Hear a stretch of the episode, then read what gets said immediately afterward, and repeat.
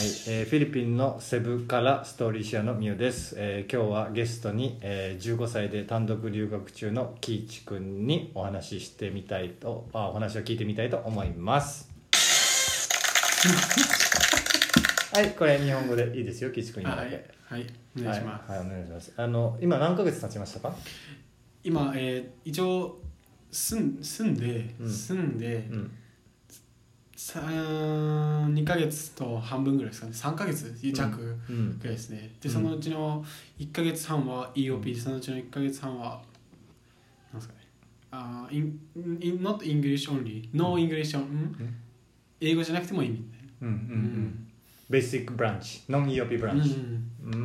いいね、今英語が出てきましたね。で英語が出てくるときに英語の発音になってましたね。で全然喋れなかったじゃないですか、How old are you って言ったらどうやって答えたか覚えてる自分でまず理解できなかったのと、なんか50とか私は50歳ですっていう答えたのが、今は分かるよね今、でもそれぐらいできなかった。だって今までなんか中学で引きこもってたんでしょ？引きこもってましたね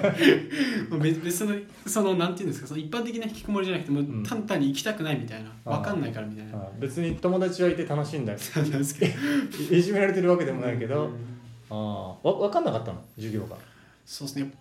ぱ小学校の頃から休みがちっていうか、やっぱゲーム中毒みたいな感じだったからまあ今はそんなしないんですけど、じゃあお母さんも困ったでしょ？めっちゃ困ったと思うんですね。でも、もうそれ自分で分かんだ、多分悟るんです、多分気づくんです、そのうちに、ほったらかしにされてるとこのままじゃやばいって、僕の場合気づいたんで、そういう面で切れてた？切れてたお母様ですか？あ、何切れてたってことですか？あのですね、気づき始めたんですよ。気づき始めた、このままじゃやばいって、その勉強に集中し始めたのも中2の受験シーズンぐらいで、中3の受験シーズンぐらいで、それで勉強の仕方とかやっと学んだぐらいで、別に嫌いじゃないなって、分かれば楽しいなと思ってっていうのはそこで感じたの、なるほど。でもそうだったから、もう遅れをすごく取ってたわけだよね、そこで。でフィリピンに来て当然もうなんか習ったこと自体がないから、授業休んでて、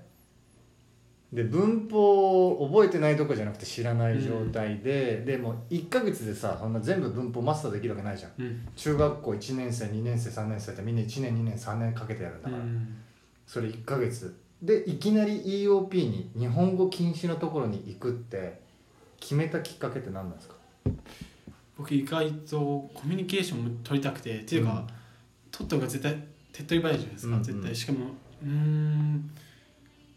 お母さんと話しててもEOPの方が絶対早く成長するっていうか、英語話すのは早くなるみたいな話をしてて、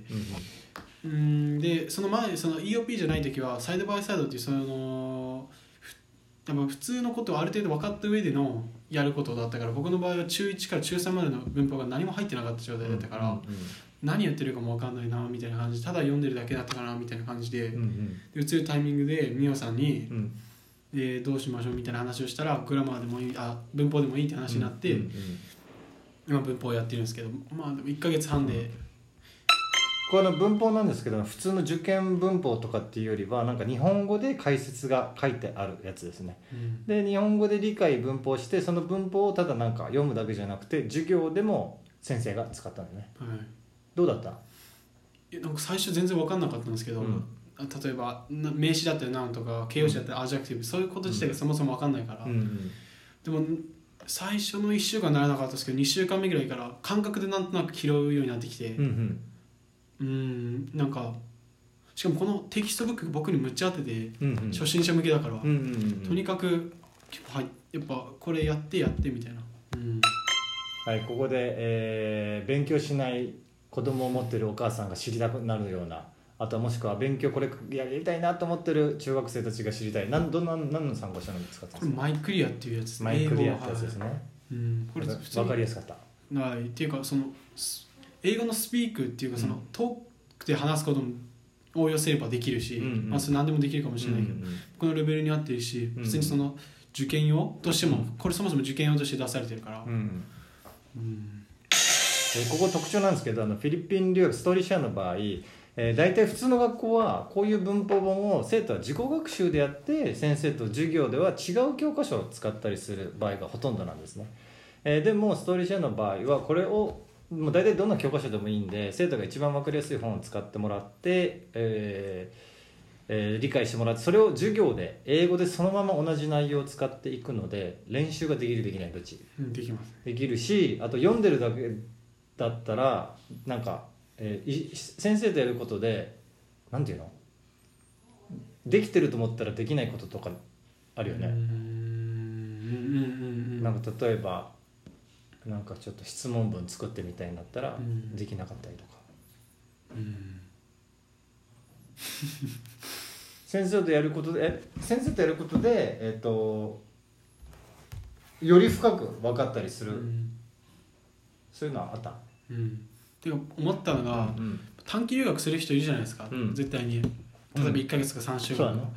でも結構それって文法分かってないと無理だなとか、ある程度分かってることの上で身につけるってことじゃないと結構きついかなと思いました。僕その、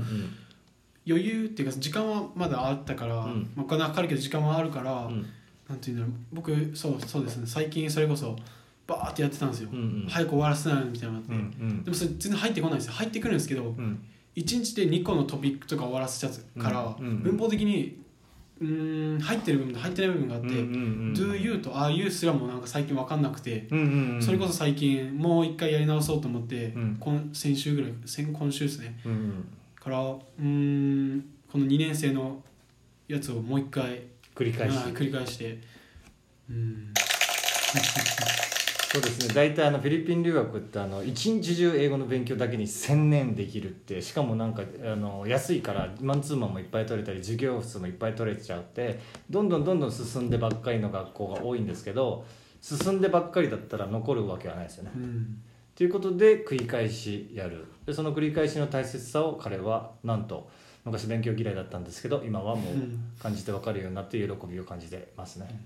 授業増やしたいとかって言ったもんね、自分で、親が聞いたら泣いて喜ぶんじゃない